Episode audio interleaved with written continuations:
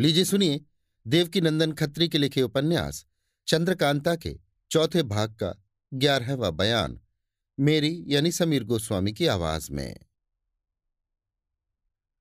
विजयगढ़ के पास भयानक जंगल में नाले के किनारे एक पत्थर की चट्टान पर चार आदमी सिपाहियाना पोशाक पहने बैठे हैं। उनके पास ही दूसरी चट्टान पर दो आदमी बैठे, आपस में धीरे धीरे बातचीत कर रहे हैं। चांदनी खूब छिटकी हुई है। जिसमें इन लोगों की सूरत और पोशाक साफ़ दिखाई पड़ती है। इन दोनों आदमियों में से जो दूसरे पत्थर पर बैठे हैं, एक की उम्र लगभग चालीस वर्ष की होगी। काला रंग, लंबा कद, काली दाढ़ी, सिर्फ़ जांगिया और चुस्त कुर्ता पहने हुए, तीर कमान और ढाल तलवार आगे रखे एक घुटना ज़मीन के साथ लगाए बैठा है। बड़ी बड़ी काली और कड़ी मूछें ऊपर को चढ़ी हुई हैं। भूरी और खुंखार आँखें चमक रही हैं। चेहरे से बदमाशी और लुटेरापन झलक रहा है। इसका नाम जालिम खां है। दूसरा शख्स जो उसी के सामने वीरासन में बैठा है, उसका नाम आफत खां है। मझोला कद, लंबी दाढ़ी, चुस्त पायजामा और कुर्ता पहने। गंडा सा सामने और एक छोटी सी गठरी बाई तरफ़ रखे, जालिम खां की बात खूब गौर से सुनता और जवाब देता है। जालिम, तुम्हारे मिलने से बड़ा सहारा हो गया। आफत, इसी तरह मुझको तुम्हारे मिलने से? देखो ये गंडासा हाथ में लेकर। इसी से हज़ारों आदमियों की जाने जाएँगी। मैं सिवाय इसके कोई दूसरा हरबा नहीं रखता। ये जहर से बुझाया हुआ है जिसे जरा भी इसका जख्म लग जाए, फिर उसके बचने की कोई उम्मीद नहीं। जालिम, बहुत हैरान होने पर तुमसे मुलाकात हुई। आफत, मुझे तुमसे ज़रूर मिलना था, इसलिए इश्तेहार चिपका दिए, क्योंकि तुम लोगों का कोई ठिकाना तो था नहीं, जहाँ खोजता लेकिन मुझे यकीन था कि तुम अय्यारी ज़रूर जानते होगे। इसलिए अय्यारी बोली में अपना ठिकाना लिख दिया, जिससे दूसरे की समझ में ना आवे कि कहाँ बुलाया है। जालिम, ऐसे ही कुछ थोड़ी अय्यारी सीखी थी, मगर तुम इस फन में उस्ताद मालूम होते हो। तभी तो बद्रीनाथ को झट गिरफ़्तार कर लिया।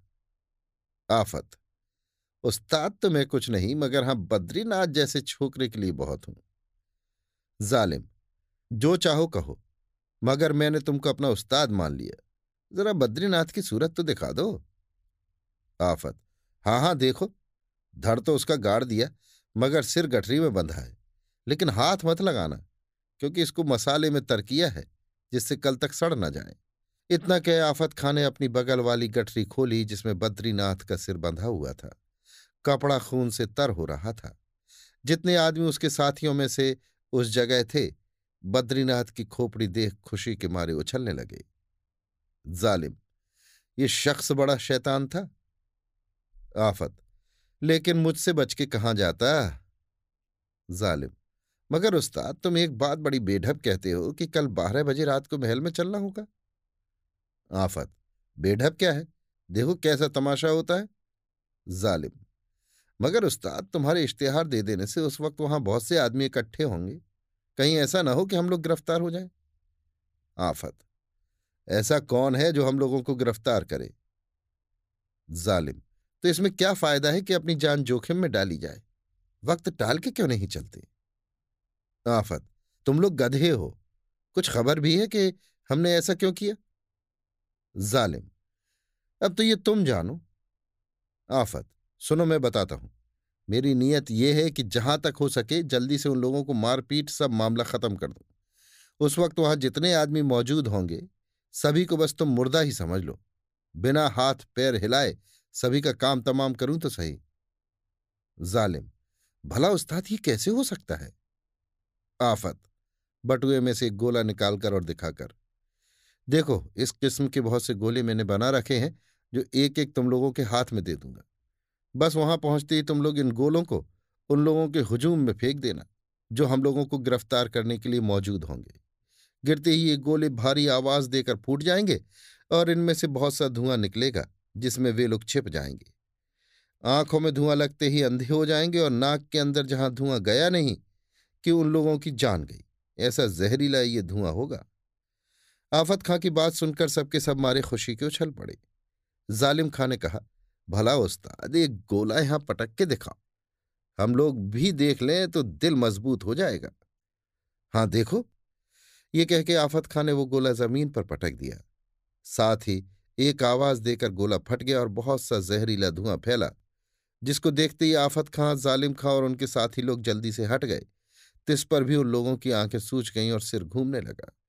ये देखकर आफत खां ने अपने बटुए में से मरहम की एक डिबिया निकाली और सभी की आँखों में वो मरहम लगाया तथा हाथ में मलकर सुंघाया, जिससे उन लोगों की तबीयत कुछ ठिकाने हुई और वे आफत खां की तारीफ़ करने लगे। जालिम, वाह उस्ताद, ये तो तुमने बहुत ही बढ़िया चीज़ बनाई है, आफत। क्यों?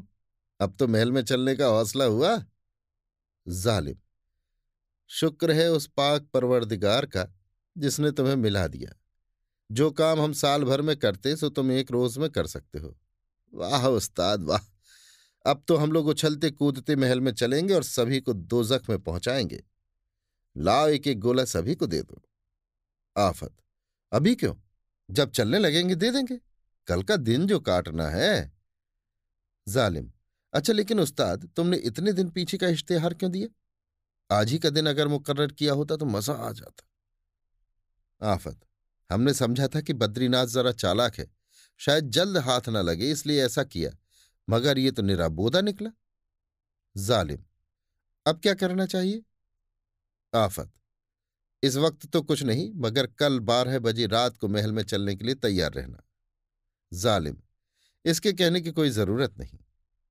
अब तो हम और तुम साथ ही हैं। अब जो कहोगे करेंगे। आफत। अच्छा तो आज यहाँ से टलकर किसी दूसरी जगह आराम करना मुनासिब है।